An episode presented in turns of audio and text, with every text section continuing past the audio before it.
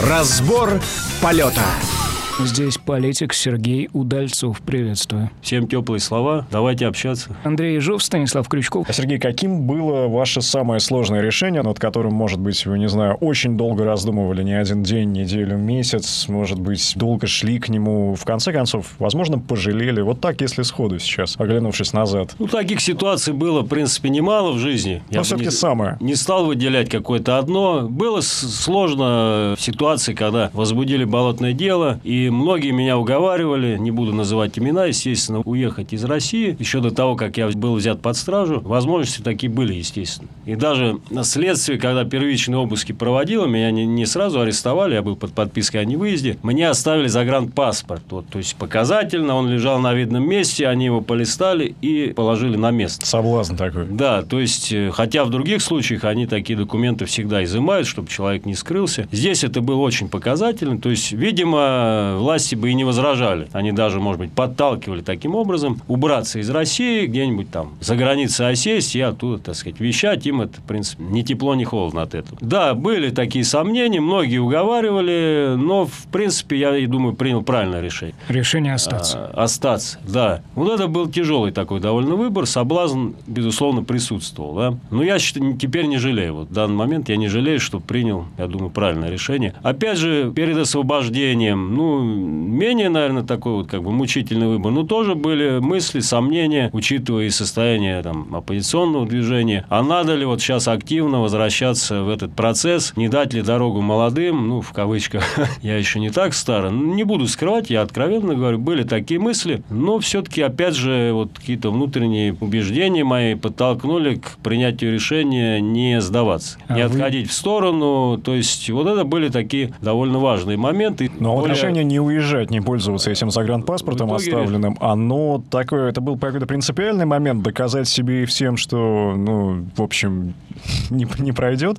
Ну вот, для меня, если бы я уехал, я бы, наверное, как-то все-таки прогнулся, да, прогнулся, и потом себя бы, я думаю, укорял. Как уж моя бы судьба там сложилась, не буду сейчас гадать. Но вот перед самим собой мне было бы не очень, не очень хорошо, я бы себя чувствовал. Вот моя все-таки позиция, если взялся за дело, иди до конца, по мере возможности, есть это честно. Если начинаешь вилять и переобуваться на ходу, ну, какой-то осадок остается. В общем, это были сложные решения, я их принял, на данный момент считаю, что правильно. Говоря о сомнениях накануне освобождения, вы допускали для себя, что, выйдя на свободу, вот ваше освобождение может остаться незамеченным в публичном поле и вот так вот тихо уйти в тень? Нет, ну, понятно, что оно не осталось бы незамеченным, но дальше зависело от меня. Я могу взять какую-то паузу, осматриваться, присматриваться, рассматриваться, и если бы захотел уйти в тень, это технически сделать, в принципе, несложно. Найти какой-то предлог, там, семейные обстоятельства, здоровье, и уйти на дно. Я не могу сказать, что перед самым освобождением я уже принял на тот момент решение. Период отбывания наказания, да, в такие моменты уныния, они бывают у всех, не, не скрою, и у меня бывали. Там места такие, ну, тяжелые места, много негатива, и порой, конечно, вот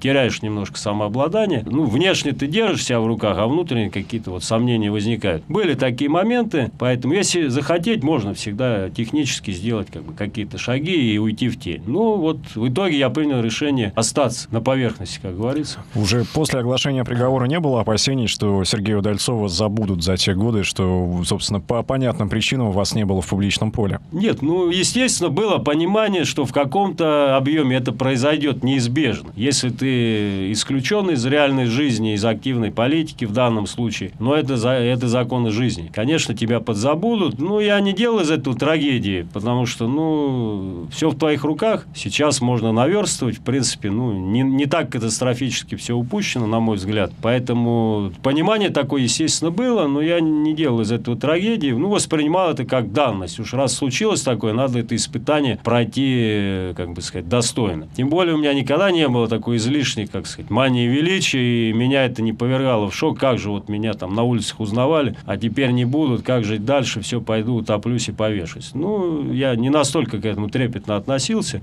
Для меня все-таки важнее результат, чем какая-то вот внешняя э, мишура. Поэтому я это понимал, но я думаю, это можно пережить. И сейчас как раз уже все это позади, поэтому будем наверстывать упущенное, как говорится, семимильными шагами. Если технологически, вы из весьма известной советской семьи. Ваш отец историк, дед историк, в прошлом председатель правления агентства печати новости, если не ошибаюсь. Да, ваш коллега. Да, им, да, именем вашего прадеда, в конце концов, улица названа в Москве. Вот каким образом, не знаю, на вас отразилась вот эта вот история принадлежности фактически к советской элите? Вы осознавали это в детском, не знаю, подростковом возрасте? Вы понимали, что вы, в общем-то, из, не из рядовой семьи? Ну, мне часто такие вопросы задают. На самом деле, неправильно, наверное, люди представляют, вот элита, как вообще я жил в детстве. Да, семья достаточно известная, люди занимали высокие посты в советском государстве, но вот именно мои родители, и отец, и мама, они историки по образованию, работали по своему профилю, то есть в институте истории, и они как раз никакой вот номенклатуре и к элите не принадлежали. Семья жила отдельно, то есть, понятно, с э, другими родственниками были связи, но в моем детстве это абсолютно, честно говорю, не ощущалось. Да, мы иногда ездили в гости вот, там, к дедушке, вот, который как раз работал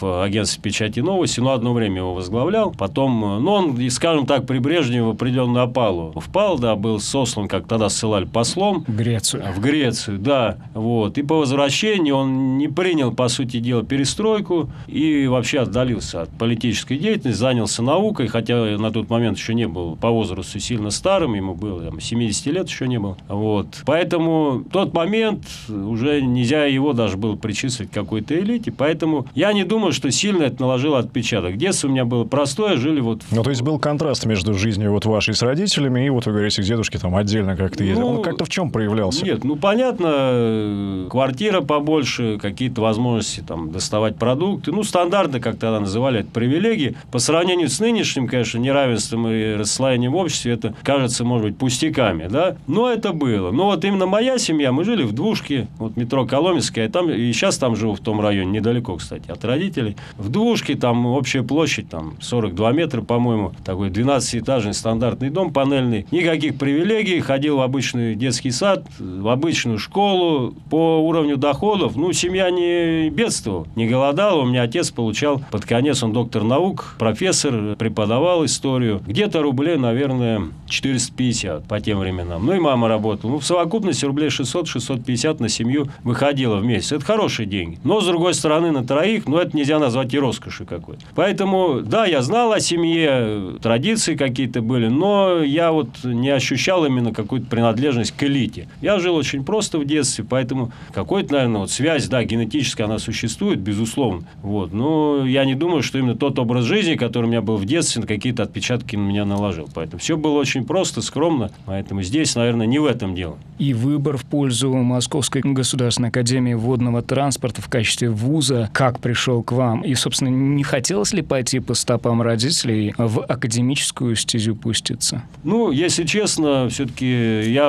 интересовался историей, но настолько глубоко она меня не захватила, чтобы связать с этим жизнь. Момент был вообще такой, ну, это начало 90-х годов, когда я вот заканчивал школу, предстояло поступать в институт. Никакого блата. Вообще в тот период, как раз вот если в советский период ученых, ну, оплачивали неплохо труд. Начало 90-х это как раз катастрофа. Все рухнуло в этом плане. Копеечные у них зарплаты. Я помню реально, ну, даже с питанием в семье, там какие-то штаны перешивали, я донашивал там за кем-то из родственников. То есть реально было вот несколько лет, 92-й, 93-й, 94-й, такие просто печальные. Приходилось там что-то подрабатывать уже вот в последних классах, как тогда модно было, там кто-то машины мыл, кто-то очереди Макдональдс занимал. Мы там какой-то косметикой торговали по мелочи. Ну, такой малый бизнес. Я бы не сказал, что очень успешный, ну, так, какие-то какие копейки зарабатывали. Вот, поэтому поступать э, и денег даже вот там на каких-то репетиторов, по сути дела, не было. Да, я учил английский, я хотел на языковой факультет поступать. Там один балл не добрал. И параллельно у меня недалеко от дома была эта академия. Там неплохой юридический факультет. Бесплатно. Я на всякий случай туда документы подал параллельно и поступил. Ну, так как вот на основное место учебы не удалось попасть, ну, может быть, я и не жалею, потому что, в принципе, юридическое образование, оно тоже базовое, и если оно хорошее, оно в жизни дает возможность развиваться. И я в этой академии закрепился. Она, кстати, была там недалеко от дома, где-то, может быть, И это сыграло роль такая чисто. Лень далеко ездить, тут рядом с домом. Но это не главное, конечно. Поэтому я, я пошел учиться, вот учился на бесплатном факультете, на дневной форме обучения. Поэтому ну, я считаю, нормально получил образование. То есть э, хорошие были преподаватели. Вуз, может быть, не элитный, но вот там команда такая подобралась довольно интересных людей, которые хорошо преподавали именно право, там, гражданское, уголовное. Так что, в принципе, опять же, я не жалею, что сложилось именно так. Вот. Но 90-е, да, были, приходилось работать, совмещать. Я вот там на первом же курсе сразу пошел, мы там с другом пошли работать. А вообще вот этот слом эпох и крушение советского государства юный Сергей Удальцов в подростковом возрасте, как вы это встретили? Вообще было какое-то понимание, ну, неизбежности, не знаю, масштаба происходящих процессов? Или как-то в таком возрасте это не осознавалось, что ли, серьезно? Честно говоря, осознавалось. То есть, в принципе, ну, семья у меня была достаточно политизированная. Родители, они были, ну, коммунисты, члены партии. Вот так по прошествии времени я понимаю, что довольно, ну, искренние. Да, не для галочки они там состояли. То есть, они были люди Партбилеты искренние. не жгли, вот этого всего Нет, не было? нет, партбилеты ни в коем случае не жгли. Соответственно, дедушка, который, э, он как раз перестройку не принял, там интересно, у него друг был еще с военных лет, э, Александр Яковлев, идеолог перестройки, ну, ныне покойный. Они жили вот на тот период в одном доме, дружили очень семьями. Вот. Ну, когда Яковлев вернулся из э, за границы, он был послом, по-моему, в Канаде последнее время, это год, наверное, 86-й, и когда его Михаил Сергеевич Горбачев, подтянул в руководство партии, ну, подтянул, это такое жаргонное слово, пригласил в руководство партии, он там идеологический отдел возглавил, насколько я помню. У них э, быстро пошли конфликты. Вот я помню, это вот Яковлев как раз в гостях, когда мы приезжали, он частенько заходил. Потом это прекратилось. Я, конечно, был тогда, ну, там, 9-10 лет примерно, вот тот возраст. Не, не очень глубоко вникал. Но чуть позже я понял, что вот как раз на такой идейной основе там пошли противоречия, потому что у моего деда, я так понимаю, возникали сомнения вообще истинные намерения перестройщиков, что, что было задумано. То, что перемены нужны, как бы все понимали, но как, в каком формате, в каком направлении, конечно, дискуссия была большая. Поэтому семья была политизирована, и я с ранних лет, в общем-то, ну, тогда интернета не было, ну, новости слушали, вот там съезд народных депутатов, я помню, это 89-й год, по-моему, первый съезд, когда из всех радио, из всех окон звучало, сейчас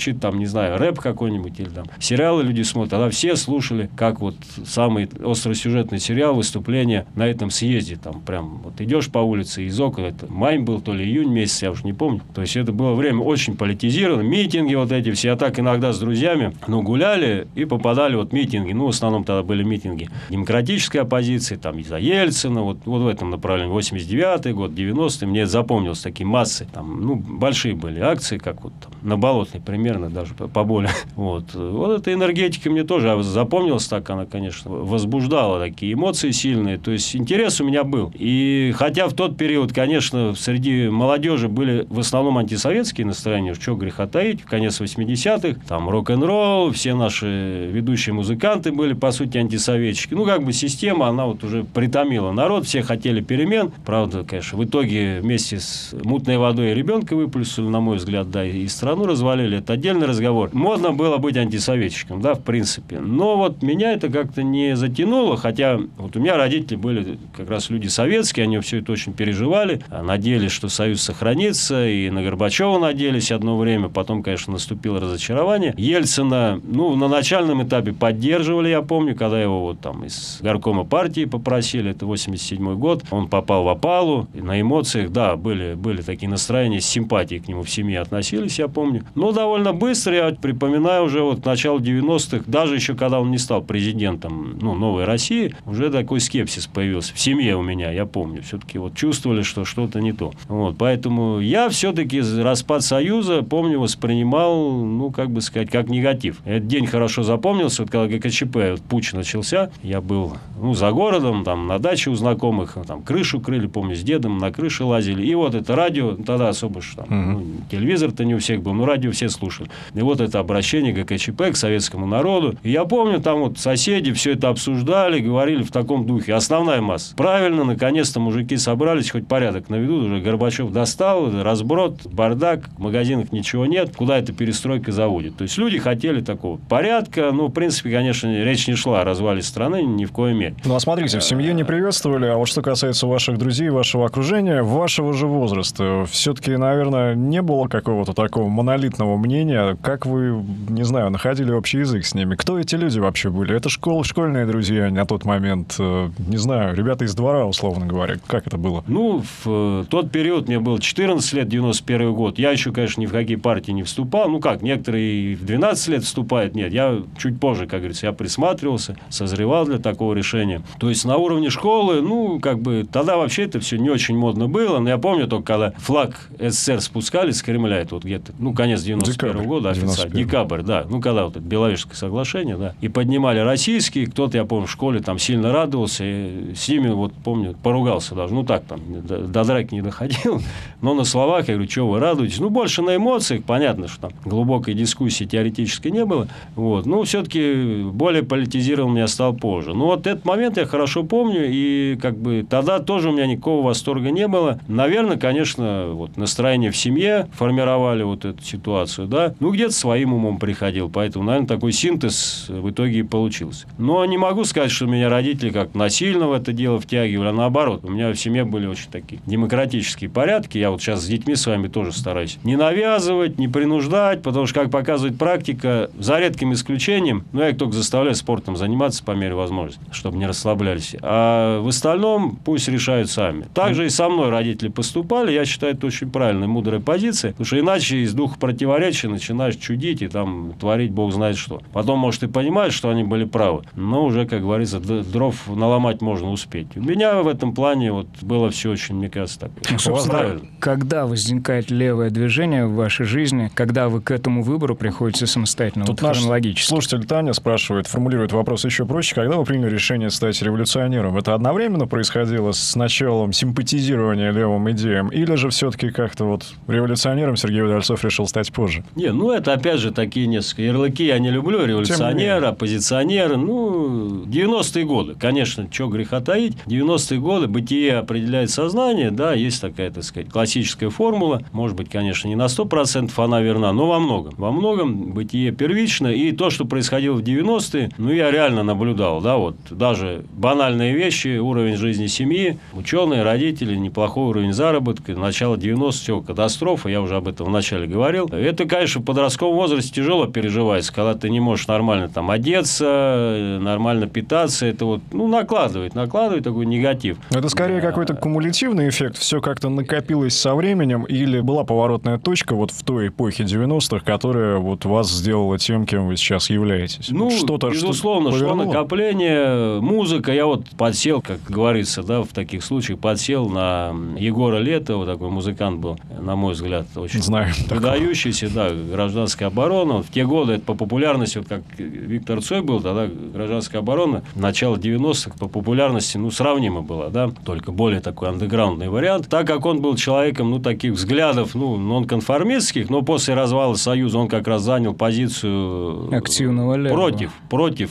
этих процессов, против Ельцина, да, такое было движение. Русский прорыв, они называли себя национал-коммунисты, ну, оно левое, в принципе, было, там национал так относительно все было. И несколько лет, вот, 94, 95, 96, они ездили по стране, я на концерты попадал. То есть, на меня это тоже влияло, вот, что, ну, я не люблю слово кумир, ну, человек, на который я вот в творческом плане ориентировался в тот период, занял такие позиции. То есть, и, конечно, 93 год на меня наложил такой отпечаток, поворот определенный тоже, вот этот расстрел Белого дома. На мой взгляд, это, конечно, выглядело все дико весьма. Меня тогда, конечно, это очень не порадовало, это мягко выражаясь. По совокупности, вот где-то, ну, к 96 году, когда особенно выборы, я голосовал за Зюгану, первые выборы, 18 лет, ну, уже там 18 исполнилось, 96 год, за Зюгану, тогда же было реально ощущение, что будет победа. Она, в принципе, и была, по большому счету, даже президент Медведев, мы к нему попали однажды в гости, вот на волне этих болотных протестов был такой жест доброй воли, в кавычках, да, типа диалог, ну, все понимали, что это, так, скорее всего, имитация, ну, надо все шансы использовать. Сходили, пообщались, вот он там открыто сказал, ну, мы же знаем, что победил не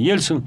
Он не сказал, правда, кто победил. Ну, так как было два кандидата, то... Там несложно Понятно. догадаться. Догадаться не так сложно, да. Поэтому было ощущение, я, в принципе, собирался в КПРФ вступать, не, не буду скрывать, на тот период, э, 96 год. Ну, вот после того, как Геннадий Андреевич, ну, на мой взгляд, все-таки сдал свои позиции, не поборолся за победу. Опять же, там речь не идет, что надо было кровь проливать, ну, так называемые методы, так сказать, мирного массового уличного протеста, выразимся так аккуратно. вот. Они были вполне возможны в тот период. Я помню, это как раз лето, погода хорошая. Все удивлялись, ну как же так, вот почему он признал это поражение, хотя его не было. Была победа на самом деле. Вот после этого у меня произошло разочарование, и мои взгляды стали более радикально. Я посчитал необходимо все-таки как-то идти в это политическое движение, и через полгода присоединился Виктор Анпилов в тот период такой, ну, заметный был, яркий. Трудовая Деятель оппозиции, да. Он как раз критиковал Зюганова, мне это было созвучно, что почему он Кого тоже... только Анпилов не, не ну, критиковал. Понятно, мы, мы все не без греха и много кого критикуем, но в тот период мне это было созвучно. Я помню, на одном из митингов я вот с друзьями с института, как раз у нас там группа подобралась, таких людей, ну, в общем, таких левых взглядов, как раз на, там, на концерты Летова ходили, ну, такая, в общем, нормальная тусовка. Мы в те годы ходили периодически на митинги левых сил, они тогда были, ну, мощные, прямо скажем, это не нынешняя ситуация, там тысяч там, по 50-70 стабильно, ну, на там 1 мая какой-нибудь, 7 ноября, да и не только, и там, помню, на Васильевском спуске какие-то митинги были, там вся площадь была забита, иди он Кремль, как говорится, бери под контроль. Ну, проще было, да, да, да. Да, ну и масштаб был другой, конечно, тогда. 90-е годы ситуация качалась немножко туда-сюда, как маятник, да, вот, поэтому и Анпилов, я помню, на одном из митингов собирал народ, идем в поход на Москву, как там он в Латинской Америке много работал журналистом до перестройки. И там модные были вот эти Бразилии, где-то еще походы там крестьян на столице, там фермеры, крестьяне шли там на тракторах, жгли что-то, кастрюли стучали. Вот он пропитался там этой эстетикой, вот этой практикой. Ну, она, в принципе, сама по себе и неплохая, интересна. И вот тогда был призыв поход на Москву. Я помню, мне это понравилось. Мы с друзьями записались. Потом мне какой-то там дедушка ну. перезвонил по телефону. Дедушка, ну так, пожилой человек, пригласил на какую-то встречу. И вот потихонечку вот так вот оно пошло-пошло. Это был, наверное, вот 97 год. Ну, вот лично для вас в этом чего было больше драйва или идеи на этот момент, 97 год? Ну, в том возрасте, наверное, больше, конечно, драйва, но и идея, она так вот подспудно тоже формировалась. То есть я себя на тот момент уже позиционировал как человек левых взглядов. Вот, может быть, еще не настолько глубоко там во всех нюансах ориентировался, но больше эмоционально, конечно. Вот. То есть все вместе. И драйв, и убеждения сформировались. Все-таки, ну, там почти 20 лет было. То есть нельзя сказать, что каким-то там юношей совсем. То есть старика Карла Маркса уже почитывали к этому а, моменту? Ну, на тот момент там кое-чего почитывал из Владимира Ильича. До капитала тогда еще не добрался. Не буду врать вам, да, это все-таки серьезное чтение. Ну, вот. Э, в общем, вот так вот оно произошло. И вот с похода на Москву, я помню, где-то на Варшавском шоссе нас там эти поливальными машинами смывали с дороги. Ну, там тысяч десять народ пришло, наверное, или 15. То есть Лимонова я там встретил. А в 99 году, в декабре, вы пошли от сталинского блока в Государственную Думу. Вы сталинист, Сергей? Нет, я не сталинист. Я уже вначале говорил, я вообще не люблю себе кумиров создавать. К фигуре Сталина у меня отношение такое сложное. То есть фигура это, безусловно, масштабная, но для меня черно-белая. Черно-белая. Я не сторонник впадать в крайности, то есть полное очернение или сотворение кумира. Ну, это отдельный большой разговор, но сталинистом я себя не считаю. Да, это был большой период в истории Советского Союза, в истории нашей страны, левого движения, очень противоречивый, поэтому тут однозначных оценок давать, мне кажется, просто невозможно. невозможно. Но в тот период, да, в трудовой России был такой тренд, они где-то опередили даже вот Путина, мне кажется, да, со Сталином уже на знамени пошли, потом уже власть это все перехватила. Ну, такая жесткая рука. Не могу сказать, что я был в восторге, но на тот период я не принимал каких-то вот принципиальных решений в трудовой России. Были у меня какие-то сомнения, а стоит ли вот так действительно, там внук Сталина был в этом списке, Евгений Яковлевич, я помню, он ездил по стране, проводил встречи с избирателями. Вот он на каждой встрече тоже по стране ездили, там, значит, он рассказывал, что вот он внук Сталина, подробно, сам биографию.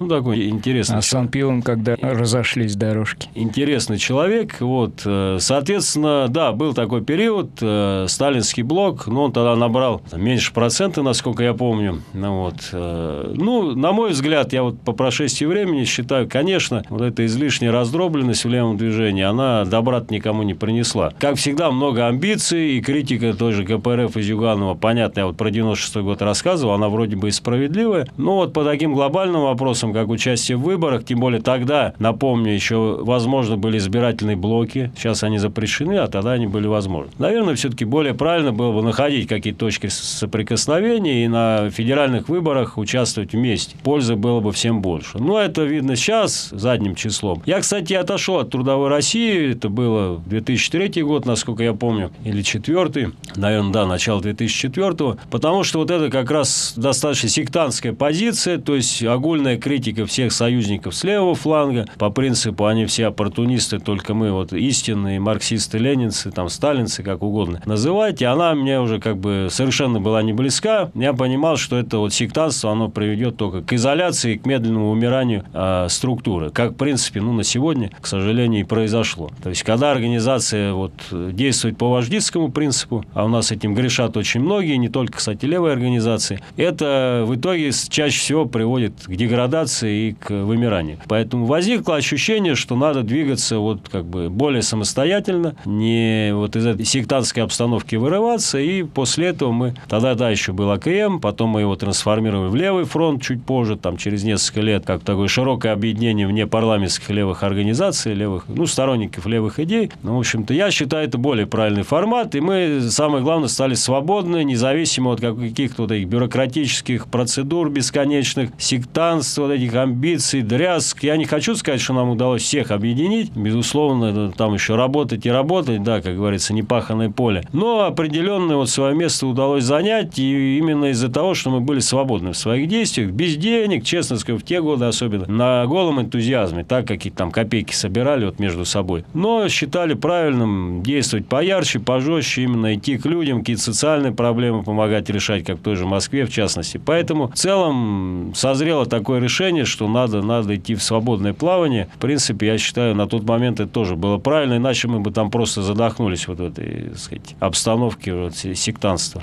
Наш слушатель Дмитрий Мезенцев в разных формулировках задает вопрос о левой идее в целом. Сергей, в чем для вас лично притягательна левая идея? Разве демократия западного образца не гарантирует индивидууму полного развития своих способностей? Ну и тут же, собственно, аргумент, почему тогда потерпел крах мировой социализм, который вы боготворите. Не знаю, боготворите, кстати? Нет, ну, знаешь, боготворим. Я считаю, что это будущее. Будущее не только России, будущее, уж так, если громко говорить, человечество. Потому ну, что... если противопоставлять вот на самом... демократии западного образца. На самом деле, ну, советский проект, в том и была его, с одной стороны, его, как бы сказать, выдающаяся роль, с другой стороны, и трагедия, что это был прыжок через несколько этапов. Вперед, да, забегание вперед, безусловно, из России на тот момент представляла собой, ну, полуфеодальное общество, там еще капитализм-то полностью, капиталистические отношения не сформировались, они были только в стадии развития. Тот самый пролетариат, на который была сделана ставка, да, он был, конечно, ведущей силой, он был сконцентрирован в крупных городах, как на тот момент это был своего рода креативный класс, как сейчас модно выражаться, да, то есть энергичный такой молодой класс э, пролетариев, рабочих, действительно это все было актуально, поэтому здесь и Маркс, и Энгельс, и Ленин, и все остальные, они нащупали этот нерв, безусловно, на тот период. Но это был скачок вперед, и вы же помните, да, наши революционеры, большевики те же, они делали основную ставку на мировую революцию, на то, что сейчас пойдет процесс в Европе и в ну, Штатах, да. в частности, да, в развитых странах. Американская советская социалистическая. В развитых странах, да, и Троцкого вспомним, был расчет на это. И он был не беспочвенный, потому что, ну, там, 18-19 год после окончания Первой мировой войны, мы помним, были революционные процессы серьезные и в Германии, и в Венгрии, и в Австрии, и в других европейских странах. Там левое движение было очень сильно. Но я, как вот в шутку говорю, все-таки западный пролетарий оказался слишком вот разбалован, э, так сказать, местной буржуазией и не захотел терять того даже немного, что у них было. Русский пролетарий-то был более обездоленный. И вот этой солидарности классовой, о которой много так говорилось, ее все-таки не случилось. И поэтому наш революционный проект оказался ну, брошенным на произвол судьбы, мировой, вот так сказать, мировой истории, да, и пришлось строить социализм в отдельно взятом государстве, из-за чего пошли многочисленные деформации. Естественно, вот этот проект изначально очень демократичный. Советская система вообще, власть Советов, это очень демократичная власть, полностью основанная на выборах, прозрачных, и не только даже вот по таким парламентским критериям, там предусмотрено было представительство от трудовых коллективов, от каких-то кооперативных сообществ. То есть более интересный даже формат, э, чем нынешней буржуазной демократии. Но в итоге мировое капиталистическое сообщество подзадавило. В итоге подзадавило. Вот. Но это не значит, что сама теория, сам вот этот порыв был неправильный. Просто на тот момент, как сегодня мне видится, уровень развития производительных сил, опять же, если классика марксизма вернуться, то есть э, средства производства, технологии, научно-технический прогресс, об этом идет речь, не достигли еще того уровня, чтобы обеспечить такие вот возможности для социалистического развития, то есть удовлетворение, максимальное удовлетворение потребностей, ну, базовых разумных потребностей всех жителей, там, не только страны, а всей планеты Земля, и создание равных возможностей для развития личности. То, то есть, есть какой основной постулат? Да, свободное развитие каждого есть э, залог свободного развития всех. То есть, как бы в теории левая идея, она абсолютно демократичная, поэтому вы для меня спросили, что для меня левая идея. Это демократия полноценная, народы власти. В будущем это электронная демократия. То есть,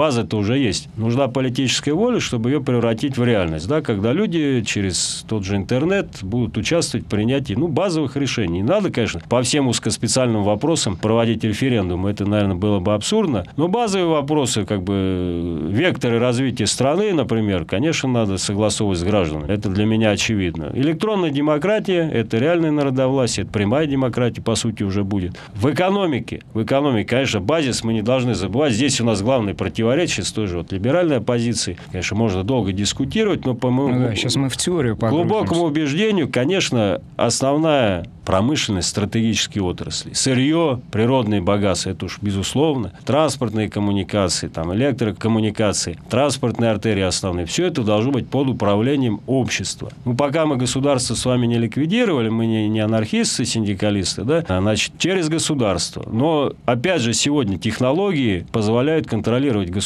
если правильную модель выработать, то есть и чиновников, и их расходы, их решения, вот блокчейн, сейчас биткоин, все тут современные темы актуальные, это все можно поставить на службу как раз прогрессу, не только каким-то, так сказать, а, выдающимся олигархам нашего времени, которые, конечно, себя хорошо чувствуют и не хотят менять порядок вещей. Но сегодня, опять же, развитие технологий и для экономического рывка вперед э, все возможности предоставляет. То есть это должно быть в общественной собственности, под контролем государства и обогащать ну, всех жителей. Рента это должна на всех распределяться, и все эти проекты должны приносить пользу общему, вот как в тюрьме говорят, на общее, а не на личное. Вот То есть на, частно, не на чей-то карман. полностью отрицается, крупное, либо здесь крупное, возможно какие-то... Крупное, нет, ага. крупная стратегическая собственность. Дальше, конечно, здоровая конкуренция. То есть стратегически, как в глобальной перспективе, я думаю, все перейдем на общественные формы собственности, кооперации, народные предприятия. Но пока не стоит речь о том, что надо всех раскулачить, все отобрать и поделить. Но это как раз страшилки, которые наши оппоненты выдвигают. Современные левые, ну, возьмите практику скандинавских стран. Там такие социал-демократические традиции очень неплохие. Это хороший пример. В Латинской Америке много интересных проектов. В европейских странах, тоже в Германии, там во Франции социальные гарантии огромные. Это благодаря как раз существованию СССР и той конкуренции, что шла в тот период. Местная элита вынуждена была такие социальные гарантии давать. Поэтому наш проект, он не утопический. Вот, он абсолютно, на мой взгляд, устремлен в будущее. Ну, вот, поэтому мы здесь люди будущего. Ну и, конечно, левые, если завершить эту тему, это интернационалисты. То есть никакого ущемления по признаку там, расы, нации, принадлежности к тому или иному народу. Мы за дружбу народу. Чем был хорош Советский Союз, кто бы что ни говорил, он эту проблему довольно грамотно решал. За счет развития тех территорий, которые были более отсталые в экономическом плане, там, Средняя Азия, Кавказ, в Прибалтику тоже много вкладывалось. Они, конечно, нас сейчас проклинают, понятно, там национальное самосознание задето, эта тема сложная. Но сколько промышленных предприятий там было построено, какая инфраструктура, до сих пор еще они на этом, конечно, много уже угробили, на этом еще двигаются дальше. Поэтому это была очень правильная модель, как можно сосуществовать разным народам, разного уровня развития, разных культур. Китай в свое время хотел, вот Сталин, не знаю, может быть, ошибся, не согласился с Мао Цзэдуном, в Китай не включил в СССР в 50, по-моему, первом году. Мао Цзэдун приезжал в СССР к своему учителю, товарищу Сталину, и предлагал ему, это исторический факт, предлагал ему, что Китайская Народная Республика войдет в 16 или какой на тот период, 17 республикой в состав СССР. Были колебания определенные, в итоге не решились на это. Вот. И большой вопрос, а может была ошибка? Может мы сейчас уже все были, так сказать, на пути к прогрессу. Ну, наполовину китайцам без стали.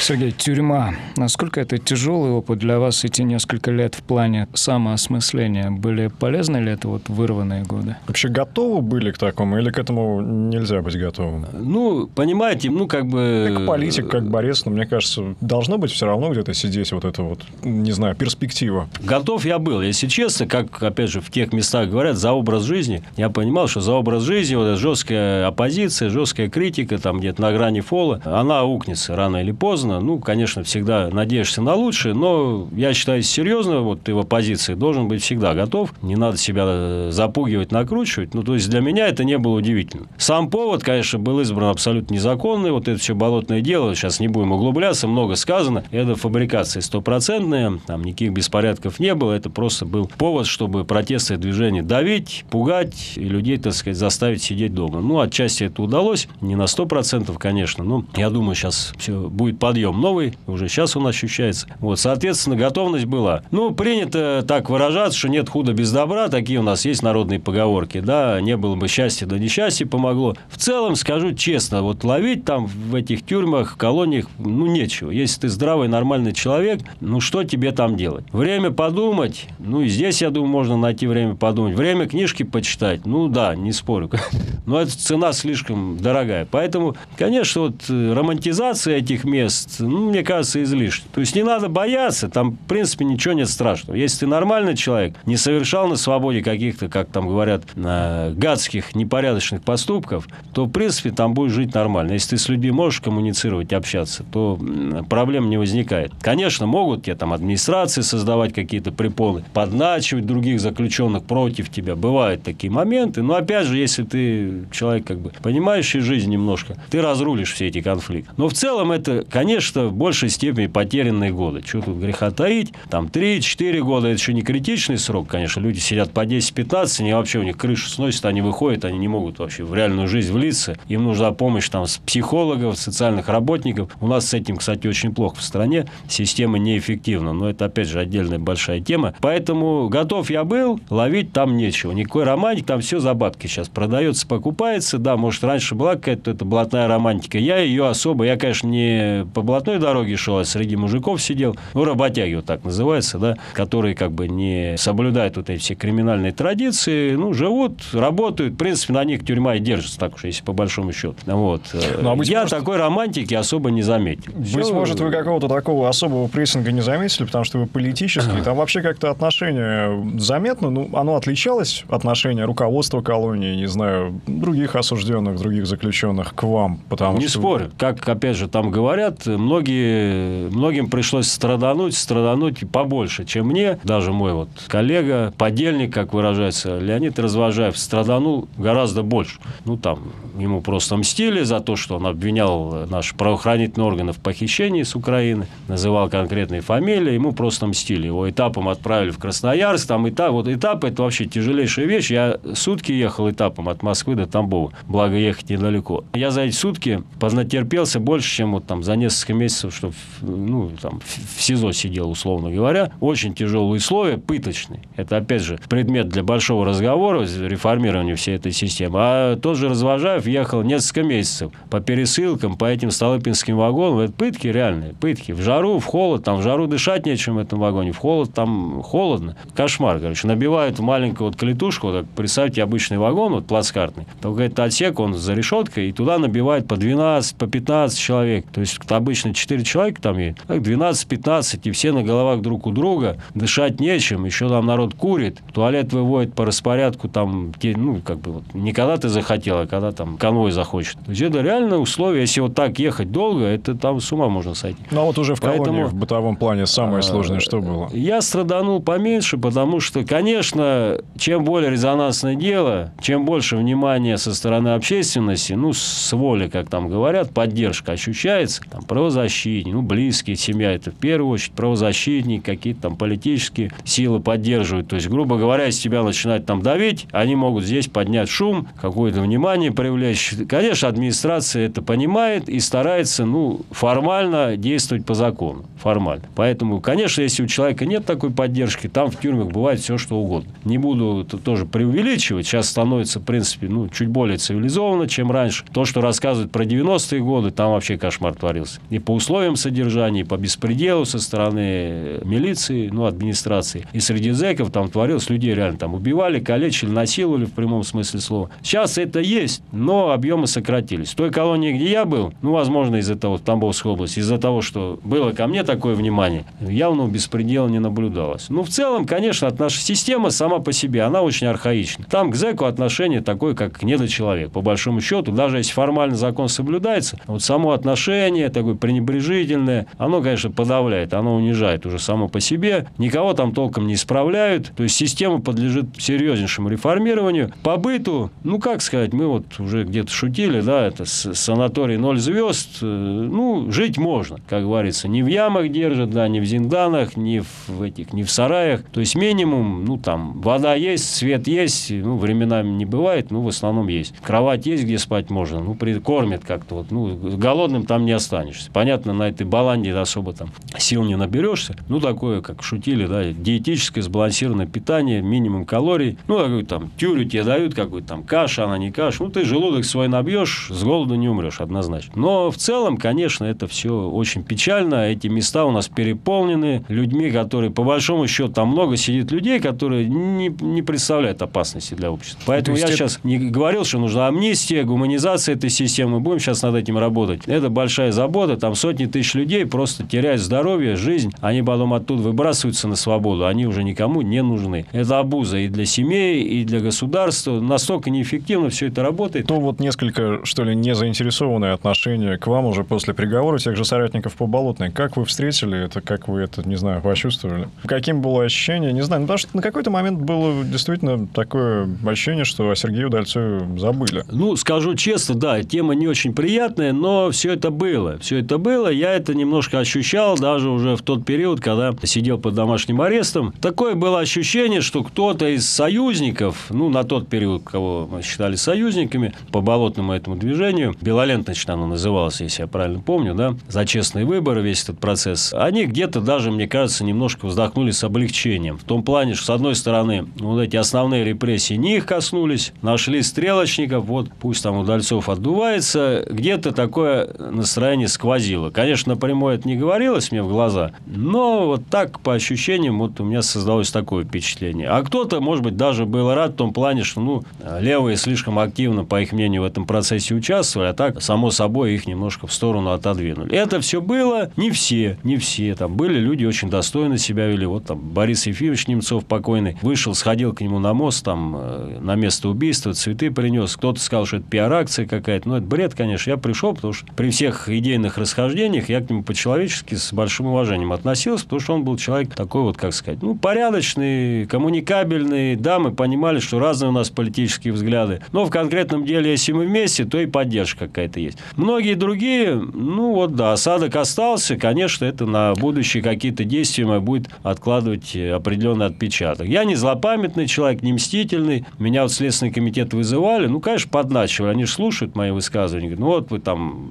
говорили про кого-то, что кто-то себя вел там не совсем достойно в тот период. Давайте, может, вы нам расскажете под протокол. Конечно, я отказался. Я в такие игры не играю, поэтому мстить я в таким образом никому не собираюсь. Но, конечно, впредь будем осмотрительны, понимая все-таки, с кем стоит, говорится, в разведку идти, а с кем лучше воздержаться. Политик Сергей Удальцов, спасибо большое. Станислав Крючков, Андрей Жук. Разбор полета.